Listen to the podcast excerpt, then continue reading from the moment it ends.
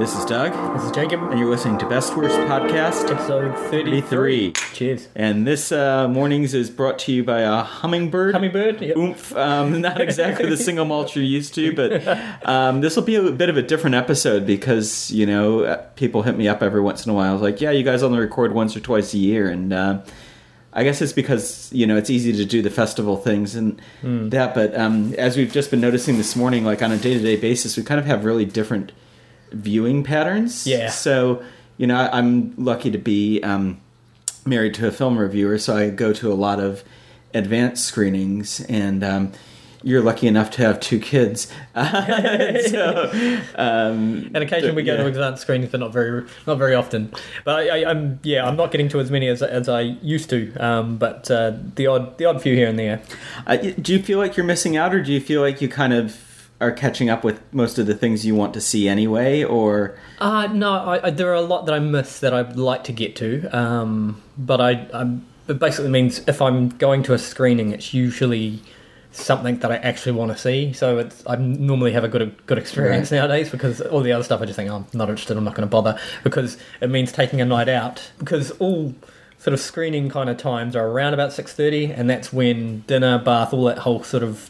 Carry time after work that I yeah. get to see the kids, and if I come home late, then I just don't see them for the day. oh, you could have gone to Blair Witch. It was like at eight something.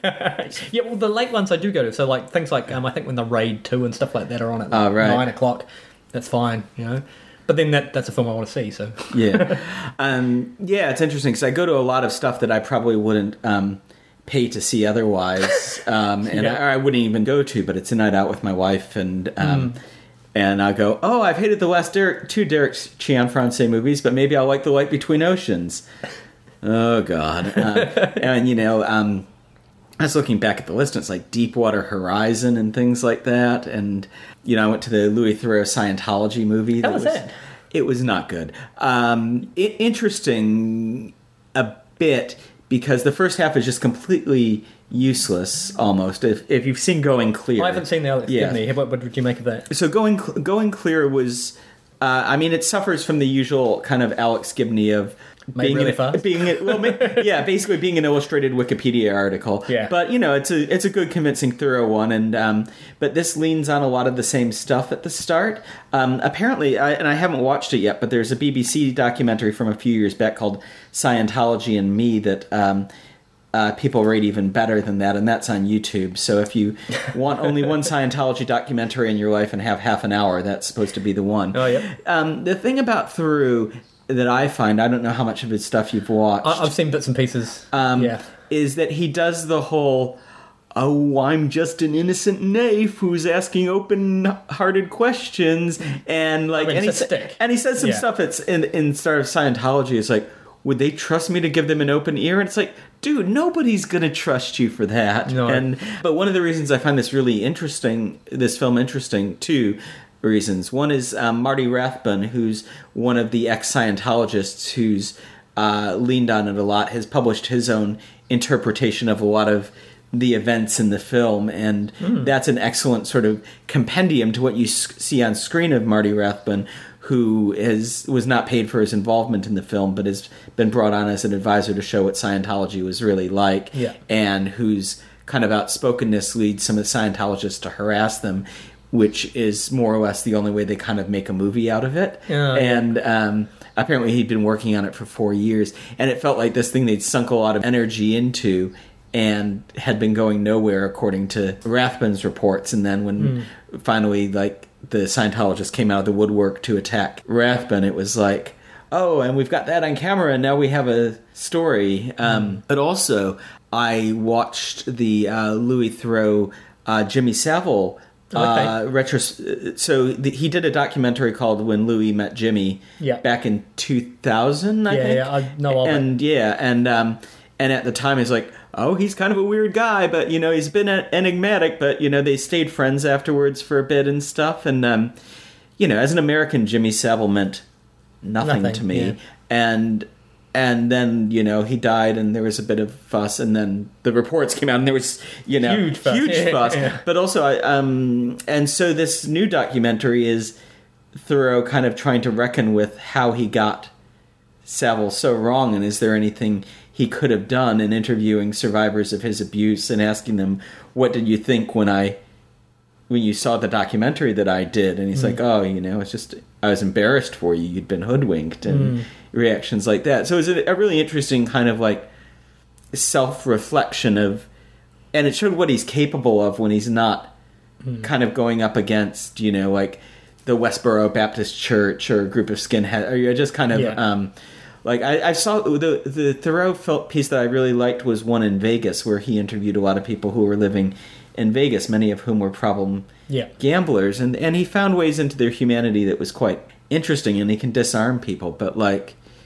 You know, in terms of tall, glasses wearing journalists involved in shadowy conspiracies and activities behind closed doors, I think Tickled is still the uh, Yeah. film of the, the year. Sorry, Yeah. Louis, but um, and I know that the two of them get mistaken a lot, but um, Oh, really?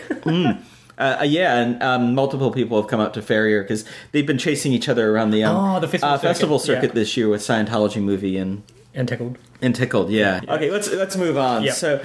Yeah, I mean, I guess we've been talking about what we've been up to. I mean, one of the things I was up to is going to Big Screen Symposium, Yeah. uh, which I wrote. Uh, chances are a lot of the people who follow this uh, podcast will follow me on Twitter and seen this Chris Doyle article I wrote yeah, for was really. Filmmaker. Yeah, yeah, and He sounds like a character. An odd character. a drunk character. Um, I, I one thing I didn't include in the article is I met him very briefly. He was um, filmmaker Chris uh, Pryor, who Yeah. with his wife Miriam did um, Ground We Won and How Far Is Heaven. Yeah. uh, was his sort of minder to the extent anyone can fill that role for the weekend.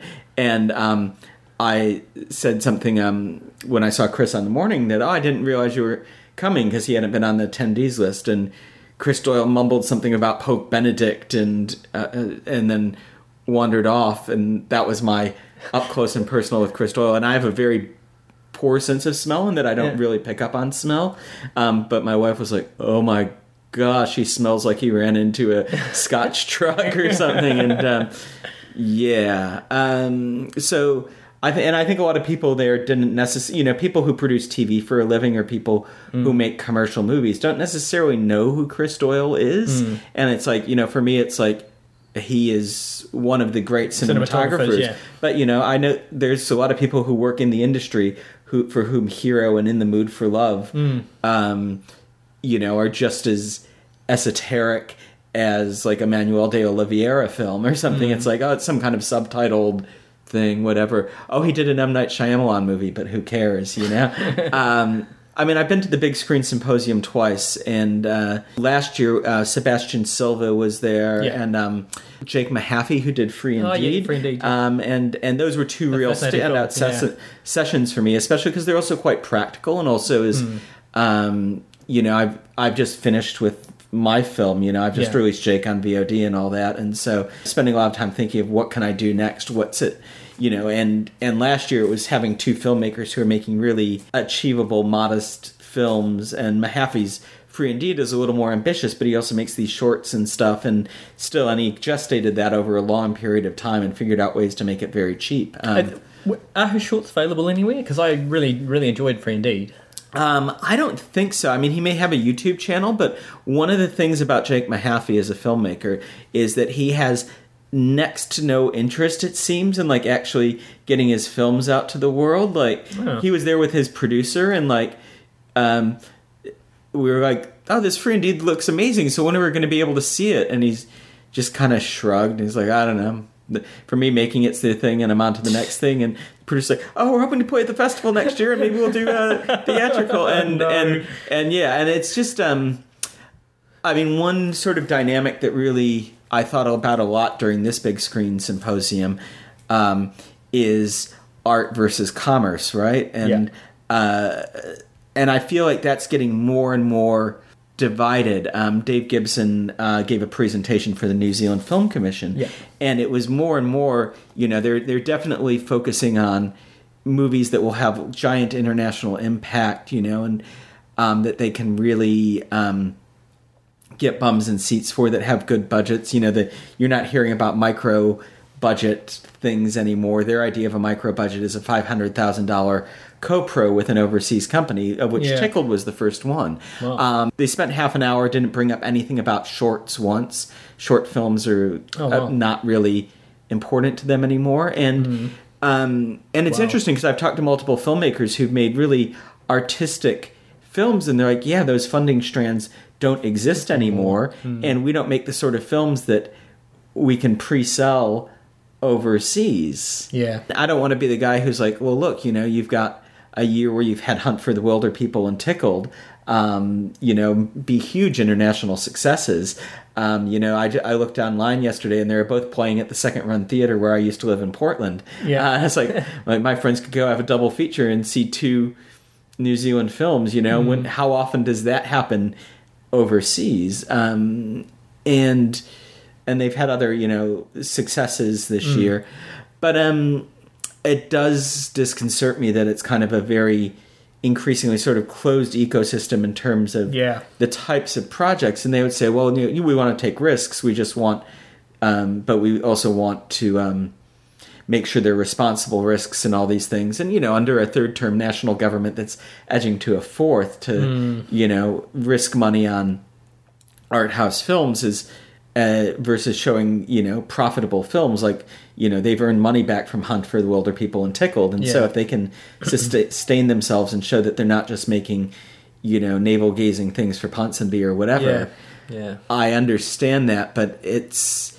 in a country where we're subsidizing the filmmaking, and this is true for television as well, to not be subsidizing things that don't have a commercial imperative hmm. is I mean, it's just Questionable. It's, it's a matter of philosophical standpoint, I guess. People like ourselves have a strong value on artistic merit hmm. and expression, and realizing that a lot of what sort of pushes the boundaries of thinking is not stuff that's going to make money. And if your primary um, driver is is it going to pay for itself, then yeah. Yeah. It's that whole idea that certain thing you you fund things to make money to help fund the other things that aren't going to. Yeah. Hopefully that balances out. But, Well, and it's also in, in a point where the actual financial return on features is more um, tenuous than ever in a lot of cases, yeah. you know, and just like, I mean, there's feature films that we all know by name that have been at what appear to be international successes That aren't that- making any money. Yeah, that ha- their producer hasn't made money back on. I mean, The Guest is one that, Mm. um, you know, was produced for modest cost, sold all over the world. Um, I still haven't seen that. no, it's terrific. It's um, Yeah, I've heard good things. yeah. I mean, I really like Dan Stevens uh, Dan Stevens. Yeah, and who- Maika Monroe, uh, yes, Yeah. exactly. And uh, directed by Adam, Adam Wingard. yes, who's um, unfortunately Blair Witch I wasn't as taken by, but Yeah. um, You're Next and The Guest I thought Yeah, were both terrific. fantastic, yeah. Um, and yeah, and I didn't know Dan Stevens is um, sheepish guy on Downton Abbey, which um, was meaningless to me because I hadn't seen Downton Abbey, and I watched it with my um, uh, then fiance, now wife, and who was like, "Oh my god, he's you know," because he's kind of this Texan soldier and he's bulked up for the film. Oh, yeah. so it's one of those like it's that strange thing of when you see a performance that's designed to obliterate a persona, but you don't actually know that persona to have Mm. Yeah, it yeah, yeah. obliterated. It's a bit of a funny experience, but yeah, um, that and apparently like heaps of people have seen that, but either illegally downloaded or on Netflix, but they made next to no money off their Netflix sale, and Mm. um,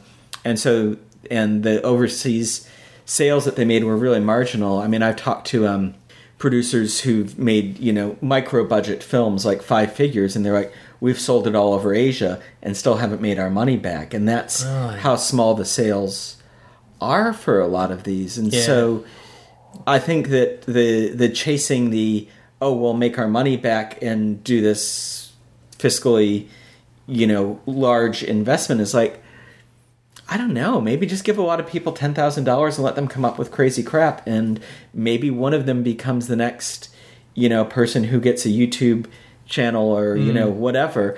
Um, interestingly, like uh, Creative New Zealand is just starting to open up their Yeah, ways of getting things out to the world. Yeah, they- and they, basically were talking about all manner of platforms and yeah, and um, Peter Haynes and Huiling Ao's, um, who are longtime um, 48 Hours filmmakers, and they did a web series called AFK that wound up um, getting picked up for Sky somewhere. Um, they just got funding to make I think like a series of little horror shorts for the web. I was getting told yesterday. So, um, so yeah. So there's there are a little lot of interesting outside of the box funding things starting to pop up, but I, I there's still a l- lack of clarity, and I think for my Yeah, and a lot of Yeah. people doing interesting web series are still, you know, having to push um, crowdfunding and the only ways to make money are to be making commercial objects Mm. that are so big that they can't help but be successful, and everything else is a risk. And even those large commercial objects Mm. Yeah. are a risk, obviously.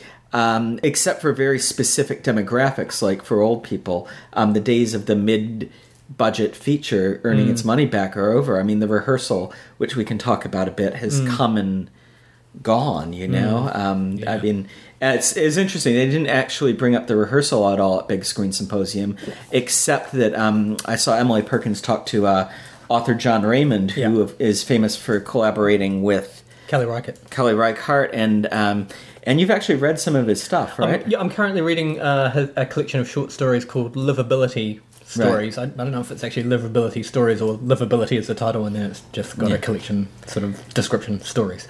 Um, but that includes uh, the first of the shorts, in that is um, the short. Uh, it's called Old Joy, so Old Yeah. Joy is based off that, um, and it's very closely. Um, um, yeah, holds to the, the the film holds closely to the short. Yeah. Um, Except, uh, so this is interesting because he read from Old Joy. Okay. And so um, one of the things about it, um, and he read the bit where the title comes out, is that there's a lot of internal Yeah. monologue. Yeah. Which, of course, is not in the film, and Yeah. there's not voiceover in the film. Yeah, no, they turn that into to dialogue. Um, As much as you can spoil a film like this, um, turn your ears off if you don't want to know. But the the, the title um, is, is not necessarily apparent, but they're talking about how um, how sort of sorrow and disappointment is just like joy that's gone old. Yeah. Um, so old joy, and and, and it's a, a exploration of a, of, a, of an old friendship um, that has moved on. That these two Yeah. friends have sort of gone in different directions. Um, not quite as different in the book perhaps as in the film but they- just they, they they stress a few things which have changed differently in, in the film so in the film version um, one of the part uh, one of the friends um, has a has a partner and looks like has a child on the way whereas in the book Yeah. he's still by himself and Jon Raymond mentioned being disappointed that he didn't think about giving the friend the kid in the yeah yeah book. yeah yeah Um, Yeah, and and other funny little things like they um, in the film, um, Reichardt switches the person who's driving, which actually m- makes a really interesting dynamic shift. It's subtle, but it's interesting.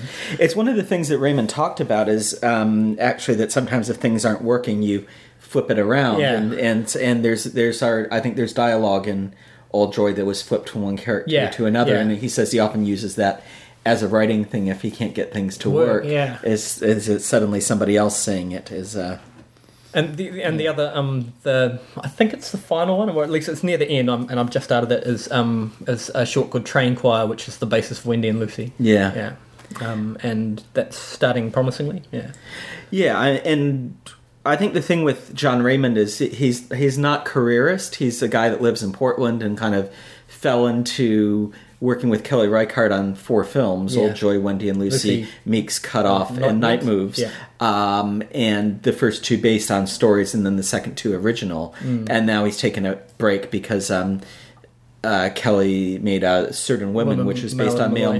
Meloy's Yeah. book, and it sounds like he's not working on anything with her at the moment, but you know, still comes Yeah. over for dinner most nights when she's in town and Yeah. stuff like that. So, so they're friends. Um, but yeah, it wasn't. It seemed like it wasn't really an industry. It's more these things that evolved and Yeah, it's um, like a, a creative ecosystem where people are sort of bumping into each other, and, you get that as that a sense of that with um with little filmmaking collaboratives, uh, uh, collaborations with people who either know each other from because they grew up in the same town and they. You know, it's, it's small space, and so if you're interested in certain things, you just end up in the same places. Um, or people that studied together, and then they go on to sort of collaborate on things. You, it's, it was it used to be for me anyway. It seemed more apparent in music than in um, than in film, but that's seemingly more apparent now, and lots of little collaborations happening. Yeah, I think that's. I mean, I think the forty-eight hours thing. You see some of that with some of the groups working together. I think like uh, the Haynes Film thing I mentioned. They're working with the Halcyon Digital guys Oh, who yeah, are now yeah. running forty-eight hours, yeah. and um, and yeah, and, we, and when we made Jake, we had you know um, Toby, who we knew from Idiot Vision, who had been in our heats, playing a key role and things like that. But it is, um, it is, it's something I, I think you know. Is we're both people who are um, getting older in our own Yeah. way. Well, in the same way that everyone else gets older. but you, know, you have to look at that. Like, how much time do you have to dedicate to these things? You've got all these different things. I mean.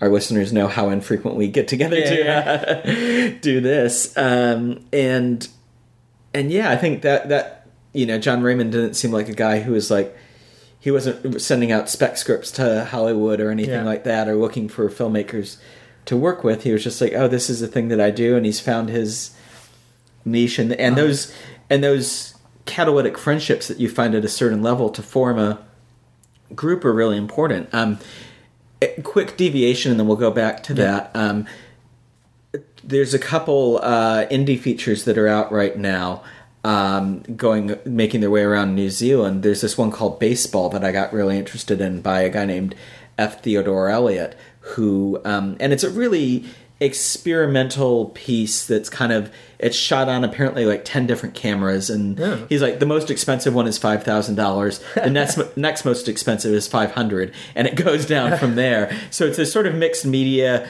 moments and there's like um, a, a bunch of actors kind of walking through abandoned neighborhoods or going into what seem to be abandoned houses and finding um, tapes. Like there's a bit where just a guy finds this tape of Daniel Johnston and sits and listens to it. Is there's it- footage of under of Tarkovsky's Stalker that Oh, yeah, yeah. somebody's watching on a screen, and it's kind of this um, and it doesn't really quite coalesce into a plot i don't even really know if it's intended to be post-apocalyptic or if it just sort of Seems that feels way. that way and and there's certain things about it that are quite awkward but it's also quite striking and really um, stuck with me since I I've seen it because it is so Is it an Auckland base? non-career it's yes it's shot all over Auckland Yeah.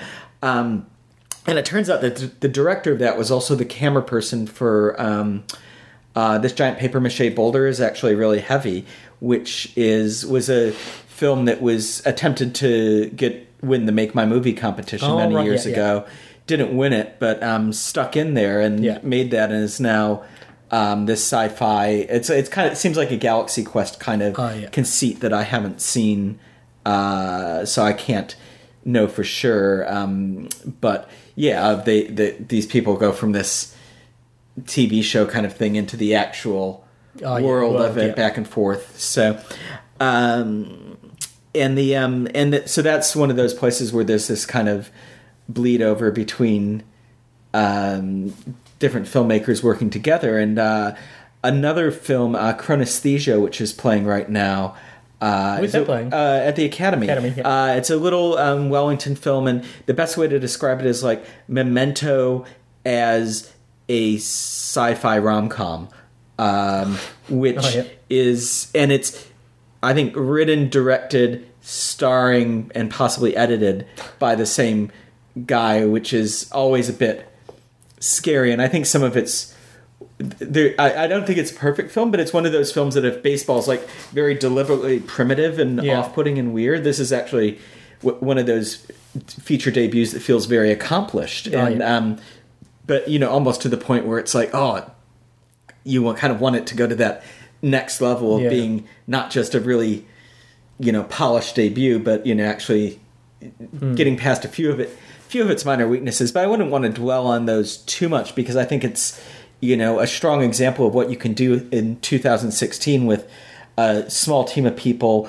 um, no money and a strong concept um, you know it's beautifully shot for the most part there's the stray shot that's out of focus or something like Yeah. that but um, you know, very well put together. Um, some good central performances and side performances. The thing that I struggle with is just that kind of thing that you often have in a film of like, here's the white male lead. Here's the people that are un- unaccountably always falling in love with the white male lead. Yeah. And he's kind of like slightly sad and distant. And um, to some extent, there's late breaking attempts to address some of those things. Yeah. But it, it is uh, uncomfortably uh, familiar, but still like really worth checking those Yeah. films out if you have any interest in that. Now let's see if I can dogleg back, Back. into what I was talking. I, I think. Well, I mean, it's like You- it's collaboration. If we go right? back to Jon Raymond. I, Yeah. I'm just interested to hear how did the um how did the his session sessions? Yeah, well, he had two, and one I missed because it Yeah. was contemporaneous with Christopher Doyle. Yeah. Um, and the other one was with Emily Perkins, who wrote the rehearsal. And what Yeah. I was going to say is, you know, they didn't have a session on the rehearsal. Yeah. But, um, you know, John and uh, and John's a laid back guy, and Emily is, you know, um, I studied with her at um, uh, Vic, and Yeah. and she's very good. But for I think for film people, she she some people said, oh, she's really bookish. I'm like. Well, yeah, she's, She's an author, author. and she talked and she talked way more about themes and that sort of thing, and and also kind of talked for people who cared as much about Kelly Reichardt films as she did, which Yeah. I don't think necessarily a lot of the people in the room even knew who Kelly Reichardt was, much less cared about this person who had collaborated. And you know, a lot of his answers were like, "Oh, that's something I left to Kelly to figure out." All right, so great Yeah. to see what Kelly did with it. So there was a bit of like getting somebody who's a really interesting person. Yeah. but talking about things in a slightly Yeah. like maybe not quite the right environment Hmm. for that. But they had this discussion about what's easier to write, novels or screenplays, and um, he's like, "Oh man, screenplays are so much easier, you know, because you can leave so much stuff out." And you know, novels, I'm sweating every word, but screenplays, you know, it's just. Um, you know, it's so easy. You know, it's like uh, 15,000 words instead of 80,000 for a full length thing, and there's all these gaps. And and Emma was like, no, he's totally wrong. You know, and, and and the funniest moment of it was like, you know, but it's like you you have all this stuff that you're trying to get in there, and then you have to take it all out to make it fit. He's like. Or you could just not work so hard and not put it all in in the first place, Uh, which which was a pretty funny moment. Oh Um, dear. but yeah, which which made me think about the rehearsal again, which I think is a film that has a lot. And I, since Hmm. Yeah. we've last talked, I've seen You've it. seen it, um, yeah. And um, I would have loved to see um, Allison and Emily and whoever else um, felt like it, Bridget Eichen or um, Eleanor Catton, though she Yeah. seems to have stepped away from the adaptation of that in part because she's working on her Luminaries adaptation Yeah. as we speak. Uh, talk about that process because I feel like the film uh, really betrays. And I sorry, we're hopping all over the Yeah. place, but hopefully our listeners are kind of following. I mean, at this point, the rehearsals opened on September fifteenth in Yeah. theaters, and it's already down to like one screening a day at. Rialto. So I don't think until video you'll have a chance to see it. And you know, in 2016, that doesn't really mean a lot. Um, but the book is born of this sort of strong aesthetic sense that's not of realism. You know, the saxophone teacher Yeah. is always called the saxophone teacher. Oh, okay, yeah. And speaks in aphorisms in very unnaturalistic ways. And there's this place called the Institute that, you know, outside of like a Cronenberg film or Yeah. something like that, isn't the sort of place you'd see on screen unless you had a production designer doing like this Elysium style or, you know, like um, one of those kind of crazy futuristic Yeah. things. And so, and I think it's using that kind of elevated remove to talk about issues and talk about um, its subject matter. And everything I've seen Al- Alison Maclean say about the rehearsal, the film, is I want to make a film about how youth live today. And I think the film really captures the dissonance between that aim and the aim of the source text. Oh yeah. Um, and I think there's there's some really beautiful lived-in moments in the film. Um, you know, just people hanging out at flats and like watching yeah. videos on YouTube and yeah, watching color pomegranates on a laptop Yeah, or just hanging out, and you get that sense of like um, if they've been able to sort of go to the next level of abstraction and just been like, actually, let's just completely untether us from this text. But you know, there's these fantastic moments. Um, you know, I was I've been surprised that Alice Englert's been so in front of the publicity for the film, but isn't in the film very long. But she has um, one particularly great speech that I'm pretty sure is from the book, and you know, and very mannered, but just in- incredibly striking. So you can see how. You know, you have this abundance of riches of the source text, Yeah. and then the, all these other ideas coming in, and so um, not having talked to Emily about it, but with the sense of how do you fit all that stuff into a coherent thing, and Yeah. that's, uh, which is something that clearly would have evolved all the way through. I mean, um, they went through uh, multiple editors on the film, and Yeah. so yeah, I, I definitely didn't find it as successful as um, you and David. David Yeah. found it. Um, but I don't I don't know if any of that changes your opinion on it, or Um, indeed well, having watched I- other I of Alison ha- Maclean's films. I still haven't um, uh, read the book, and I will Right. at some stage because we've got it sitting around at home. Yeah. Um, but so I'm, I'm approaching it purely as a piece of cinema with no sense of Sure. what it might have been um, from a text point. of But does describing that dissonance resonate with you at all in, in thinking about the film, or not really? Yes, it does. It does have some strange kind of some strange kind of tonal elements. Like like when when people say it's like the idea that it that it, that it's um about youth today. Yes and no. Um, I look at that and I sort of think, really, um, not that I'm kind of completely connected to youth today. I mean, I've Yeah. got young kids, but I mean, I, I, I work in an environment where there's a lot of um, 18, 19 year olds at university first years um, wandering around, and yeah, I, I don't I don't know how well that captures some of it. I mean, a lot of it feels, as you said, like a little bit kind of managed, mannered and stagey. Um, But the whole idea of um, kind of capturing a a an aesthetic of a flat that that worked for me, but almost like a retro kind of feel, like my days of living in flats. I, I remember having no money. I remember coming to these scrubby places where you know the door may or may not work. Um, Yeah. um, where there's like a, a screen across a window because you know no one can be bothered getting it fixed or whatever. Um, and um, so those sort of touches seem realistic, but I don't know how today they are Yeah. necessarily. Um, but in terms of the film, for me, it, it hung together quite well. I enjoyed the, the, the sense of movement in it. I enjoyed the the story, like I'm because I don't know how it was translated from the story of the Right. saxophone teacher into a tennis coach and what have you.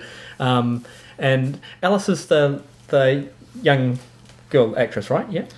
Uh, she's one of the ones on the team with James Rolleston. Oh, she's oh not yes. the love oh no, no, yeah, no. So her, Yeah. what's her name? She's Oh, I can't remember her name right now. I'll look it up very quickly. Oh, yeah. Um, yeah, but she's quite good. Yeah. Um, and James Rolleston Yeah. is terrific. And they're they're fantastic. So performances are great, and I think there was some for me the the interplay around how much of this is performance, how much of this, and do the characters actually know worked quite well. Ella Edward is who Ella Edward, that's thinking right. of. Yes, yeah. she was fantastic. Um, but yeah, that that kind of confusion of where am I finding myself in this? Like the, these young people trying to um, trying to study to be something Yeah. that, that they have a sense of this is what I might want to be, and this is this is part of where my identity might be wrapped up. And and certainly, I've found myself in this place because I've found something in myself that relates to this. Um, so in this case, drama. But then everything is kind of a performance. Everything is trying to get away from like peel back layers of yourself. And then it's it's that really confused, interesting sort of from as an audience member going, how much of this is performance, and as characters, how much of it is performance, and do they know?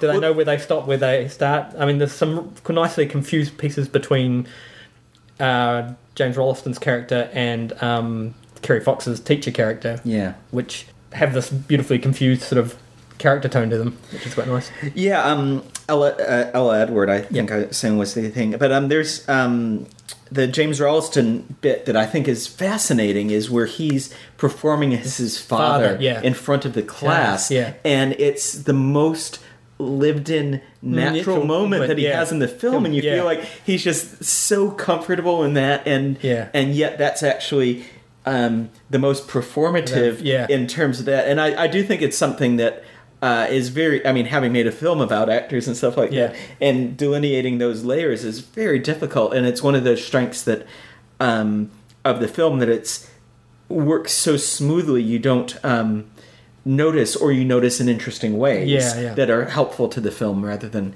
counterproductive Yeah. and um, yeah you have that whole question of as youth you're you are rehearsing for adulthood as well Yeah. and so there's that aspect of it as well as you're trying things on and seeing if they work and that's all in there the one um, performance that didn't work for me so well um, I think the name's uh, Kieran Charnock. He's the the, Yeah, the, the guy friend. who gives the big confession at the Yeah. um, Yeah. story about um, his family. And, Yeah, yeah. And Kerry Fox calls him out for being fake. Yeah. Um, and and there's a whole kind of emotional like kind of through line that that character's supposed to follow through that because of his tension of, of where he's really sitting I, I don't think quite lands with any emotional heft and his the the other people's investment in him doesn't quite Yeah. hit for me and that's Yeah. another of those kind of in between moments of Yeah.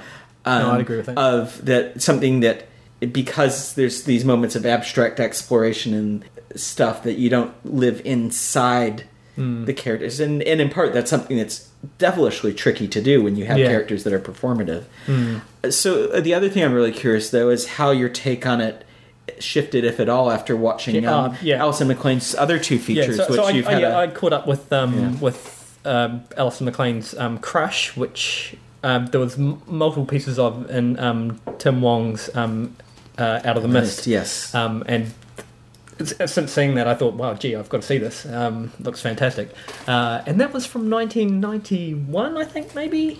Um, and then um, I caught up with uh, her 99 Jesus' Son, um, which was a film in the States with um, Billy Crudup, Samantha Morton, um, and in fact, a massive cast of um, people who I just kept surprising the faces that kept turning up. jack black Jack Black, yeah um, but also like um, Miranda July was in there. Um, Oh, really? I wouldn't- part- Yeah, that like was probably about parts. six months before i would have recognized her yeah Uh, small small parts for for, for these um, people. Michael Shannon, really yeah. 99 Yeah, wow yeah. and he he had a sort of a slightly recurring role, but like, and that was a fascinating piece. But yeah, so so Crush is, is a more kind of I guess compact together story of of uh, kind of like a, a, a young girl. For, I for those who don't know, um, it starts off with um, a couple of um, writers, film critics, I think maybe, or, or, or uh, book critics maybe, who are traveling to a small town to visit um, with uh, an author, um, and they have a car accident, and one of them goes into uh, a hospital, and the other one, who's the American friend who's been living in New Zealand,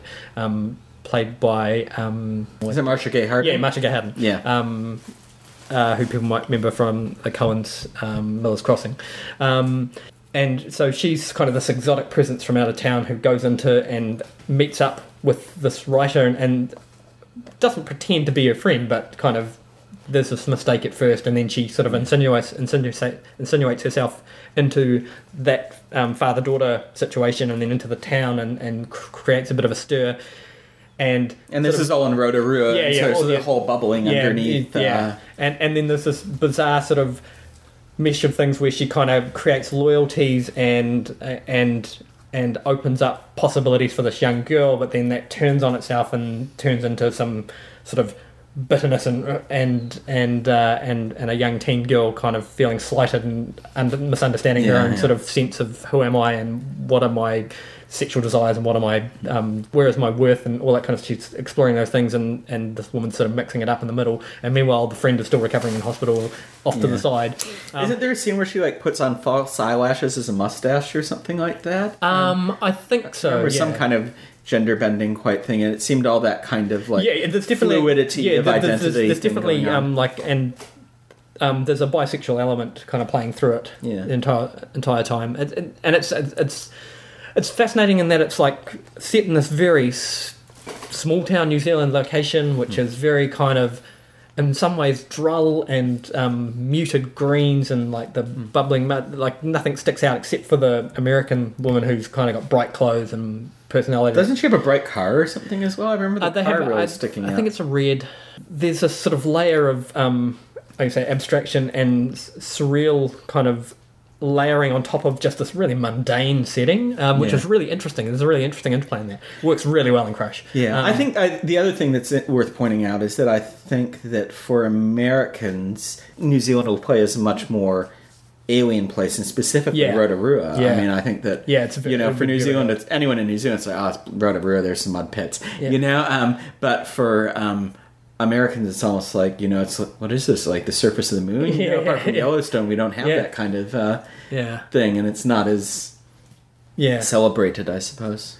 and she carries on that in Jesus' Son. There's that, there's a sense of um, of nobody looks like a Hollywood person in the sense that you've got these a few actors that you recognise, some that have sort of sort of kept out of the very mainstream parts of things, but everyone is very lived in, grimy. No one looks super pretty. There's lots of um, supporting characters who are just kind of your average everyday looking people.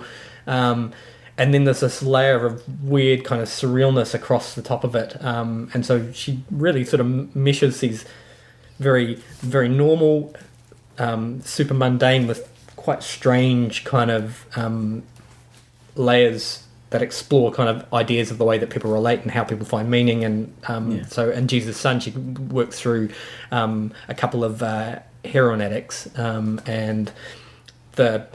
And that's based on a bunch of short stories. I, It felt a very collection of Den- Denis Johnson. Denis Johnson. Yeah, yes. Denis Johnson. Like apparently a set of short stories that he had um, that are that are loose. That um, the description of them is that they're loosely related, and this yeah that film is very vignette based, but it's got the central character Billy Crudup's character and Samantha Morton's who runs through it and comes in and out. Um, but just little stories and interactions with people, but it actually hangs together as a story because you kind of has it as him going through a section of life, um, and it's almost almost sort of a timeline, but he jumps back and forth as he's kind of telling you parts of a story as a narrator, and then jumps into another vignette, and then jumps back to where he was talking. Oh, wait on, I'm getting ahead of myself. I should. Yeah, you yeah. know. Um, but it works quite well. It actually strings together as a story very nicely, but it's also quite surreal in the way that these characters play out. Um, got this bizarre sequence in that with Jack Black as a, as a as a hospital orderly and Talking Billy- cotton balls, right? yeah, talking cotton balls at one stage because they get high on something, and then they go on this weird trip and they run over a rabbit, and then they're like, "Hey, let's um eat it." And Jack Black goes, "I'm going to go and scoop it off the road," and he runs off and he comes back with a handful of baby rabbit Oh my gosh. things, and and they're like, "Oh, we're going to keep these things alive," and then yeah, It's it's funny because I haven't seen it since the theater, so I, I enjoyed it fine at the time. But um, uh, there would have been you know I wouldn't have known who Michael Shannon was or any of those things. Same. But also it just time, it just seemed like this kind of like this was going to be Alison Maclean's breakout, and then Yeah. like she was going to go on to bigger bigger Well, I, I things. thought the same thing then- about Billy Crudup as well. You kind of saw him in it, and it's almost you almost sort of see it as um say uh like Mickey Rourke kind of. right. oh, this guy looks like he's, he could launch off into a career that could be quite interesting and quite big, but actually then he just sort of continued to sort of bubble away in smaller. Yeah. He's still going. Yeah, but he had that period, and and I think almost Yeah. famous in a few other roles. Yeah. Where around there, there's some one where he was a runner, maybe Prefontaine or something like that. I can't remember. Um, but uh, there, yeah, Yeah. And, and it's like you know, they have these little periods. Yeah. Like we'll put Sam Worthington in everything. Maybe Yeah, this will work. Yeah, not really. oh well, it's worth it. Yeah. Worth, worth a go. Um, and yeah, Jesus' Son, like I, at first I was like, oh gosh, what is this going to be like? Because it started off and it had like that. It was it's 1999 and it had that late 90s vibe going in terms of the music it was using.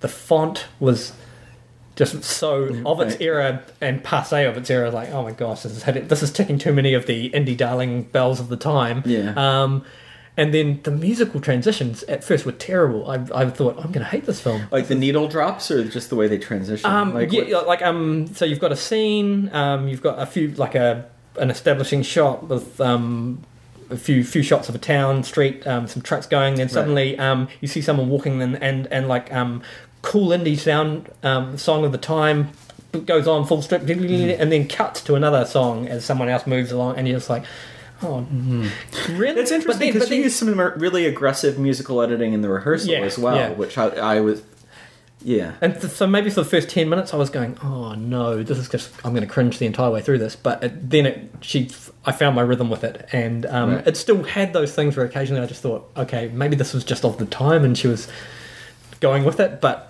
actually, her way of dealing with um, bringing these vignettes together, having this, this like I said, that this layer of mundane with sur- sur- a surreal sort of fuzz around it was really really good. And um and, yeah and her pulling those bits together. I, I, the things like billy crudup was fantastic. His he was the entire way through he was convincing engaging um really really interesting. A lot of the um the uh like I said, the um, the support performances in these little vignettes, so people sort of popping up in almost cameo sort of roles, even though you didn't necessarily know who they were, were great as well. Um, Samantha Morton, um, who was maybe two years um, That's off, right, off yeah. the back of um, uh, what I remember from, which is like a t- TV movie version of Under the Emma. Oh right, she did uh, this film Under the Skin as well, Yeah. not to be confused Yeah, with the with- more recent one, and that was her big breakout. Yeah, um, she she looked like a young actress. She's in a in a role trying to play an American girl, and it's mostly succeeding. But she had times where it was almost like she was. I don't know. I don't know how much of it was performance, how much of it was direction, but she was just a little too much. Um, Mm. But for the most part, she worked really well as well. And there were some sequences where she's just fantastic, but a couple where she was a bit shaky as well.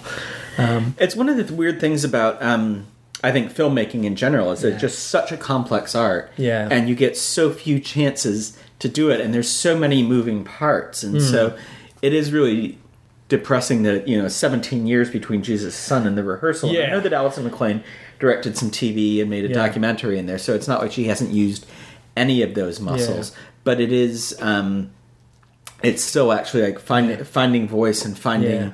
um, a way to get all these disparate moving parts there's to work definitely together. a voice you can see in those three, and Yeah. uh, and I can see. How would you rate them? Oh, it's hard to say actually. Jesus' Son, I'm, I'm sort of up and down on.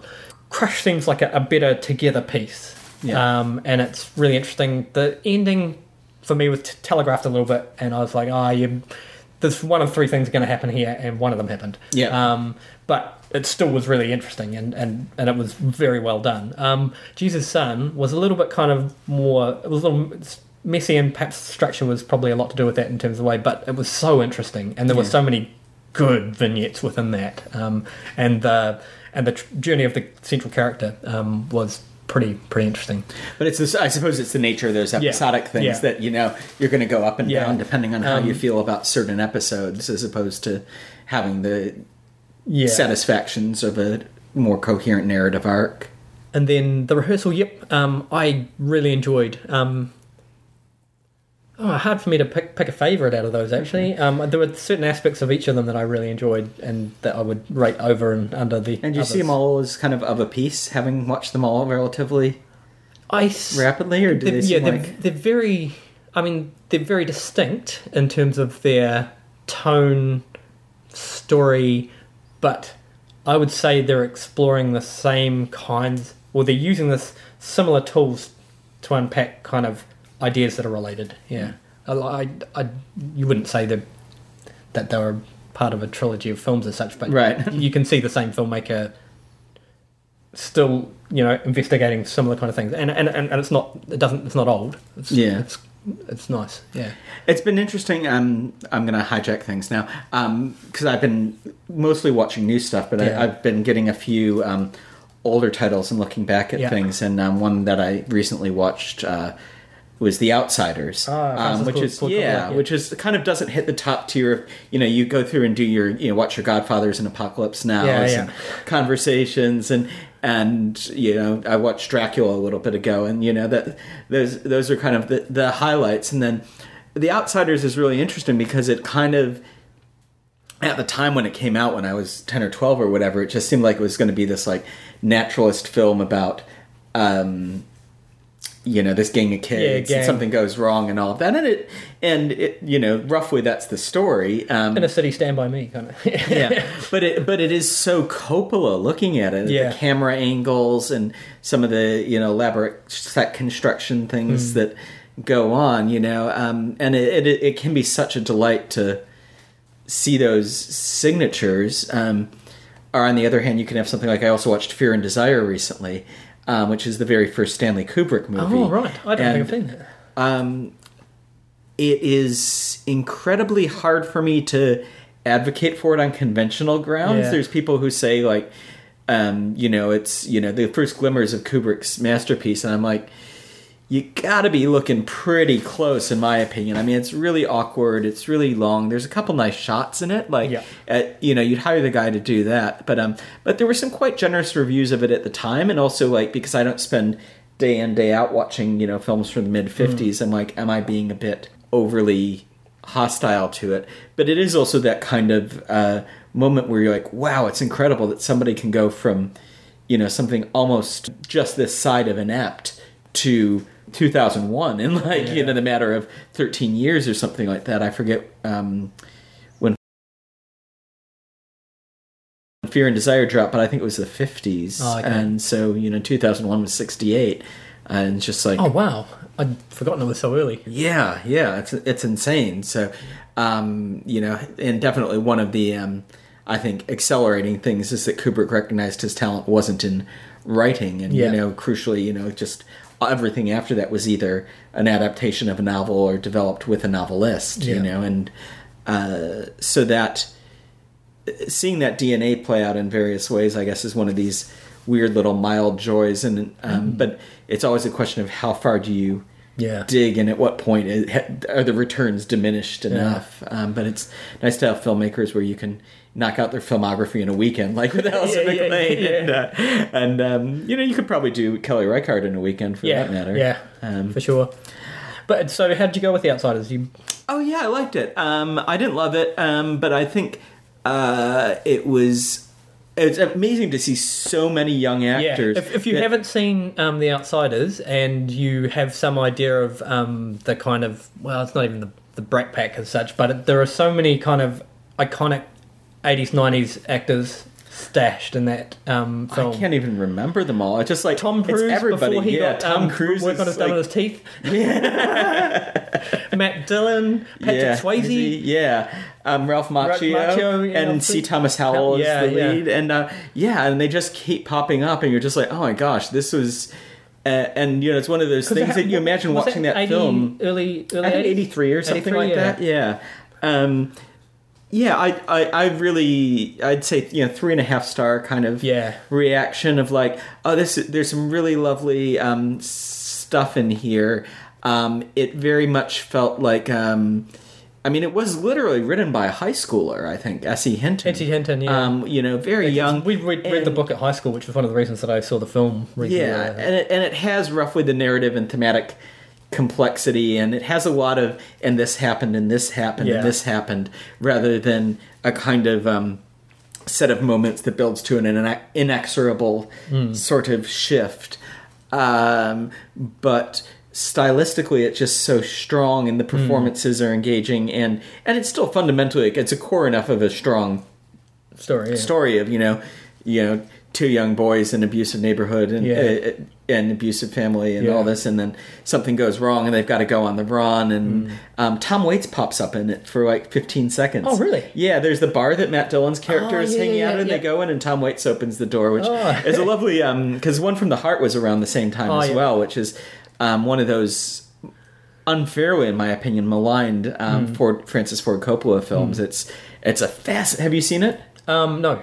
no. It's brilliant. It's all set based and like, um, and the sets he built were astonishing. And you know, it's this um, kind of you know musical, uh, doomed love. Uh, Thing that's quite that theatrical, and um, connection? yeah, Yeah. Tom Waits is the male lead in it, um, and it's it, the story is that he made um, one from the heart as his rebound film after he thought Apocalypse Now was going to be a disaster, and then Oh. Apocalypse Now, finally, when it finally came out, everyone was like woohoo, and then went from the heart completely Tank. flopped. so you uh, you know you never know anything. No. Um, but yeah, it's. Uh, um, in which is so- this sort of an awkward segue, but I'll make it.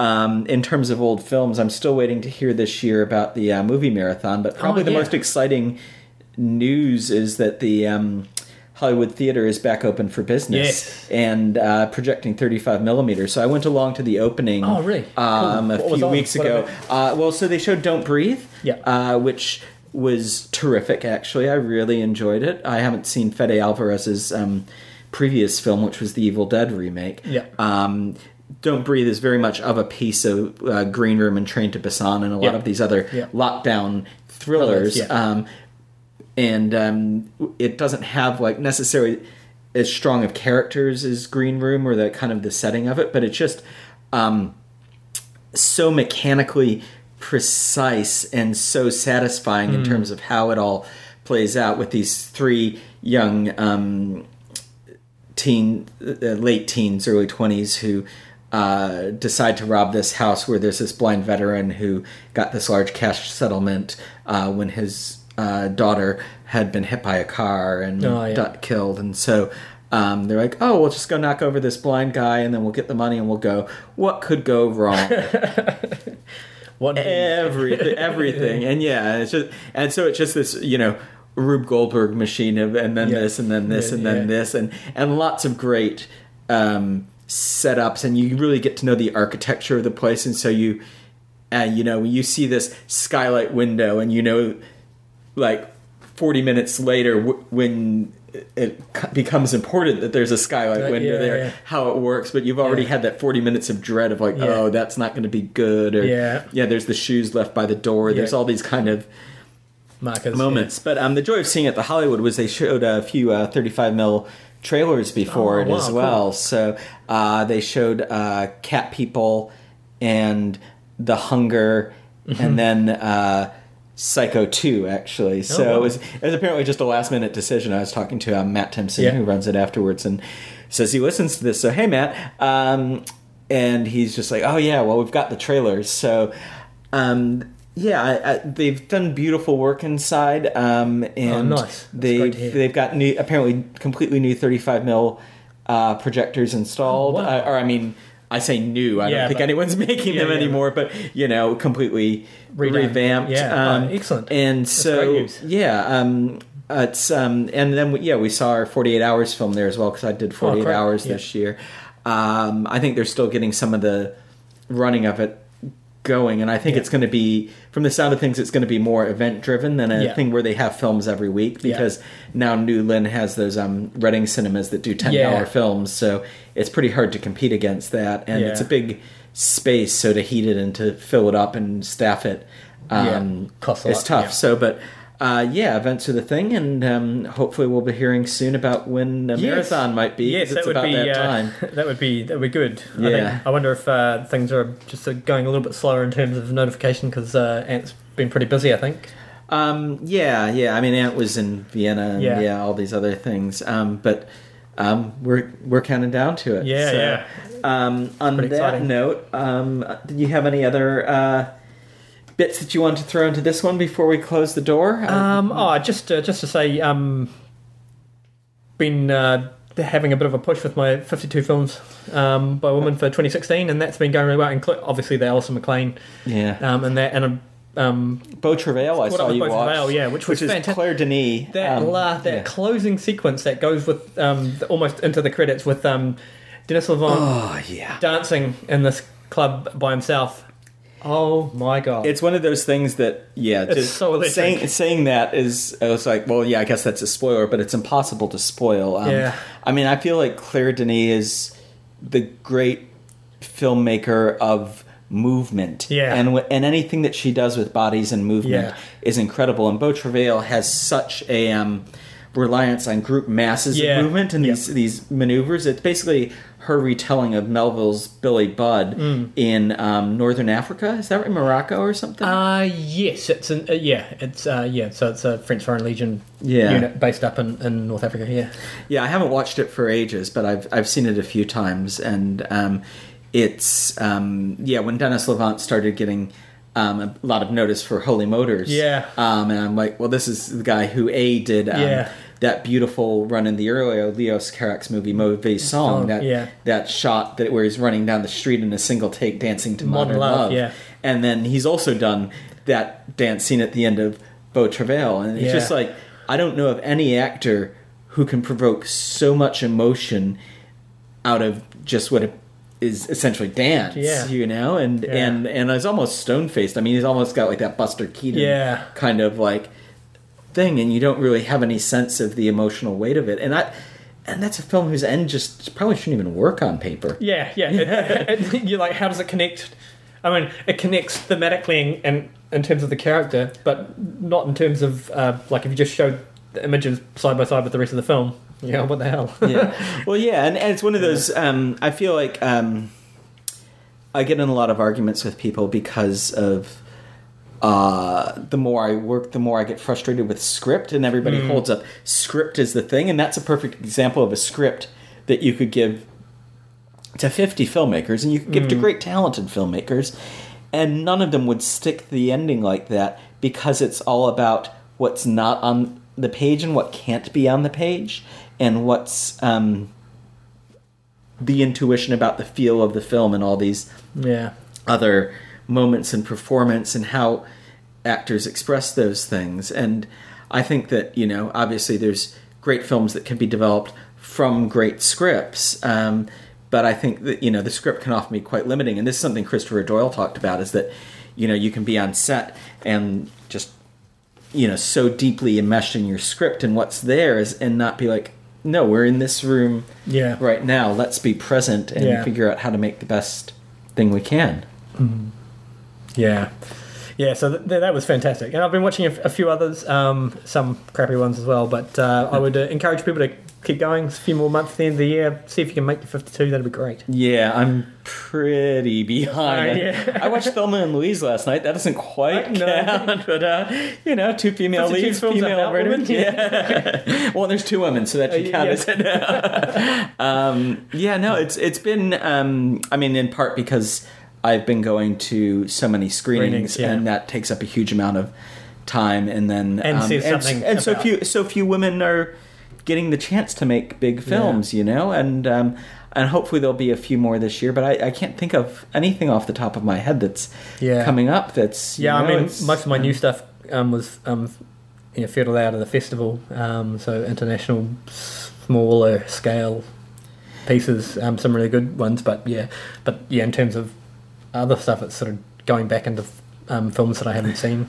Yeah, yeah, and that's um, and there's still lots of great stuff out there. Yeah. And we talked about doing the um, something out the BBC Top Hundred, which we still could if anyone Yeah. wants to tweet us and say what we should do next. We'll uh, Yep. have a listen because you know uh, we might as well be dedicated to whatever listeners are Yep. out there.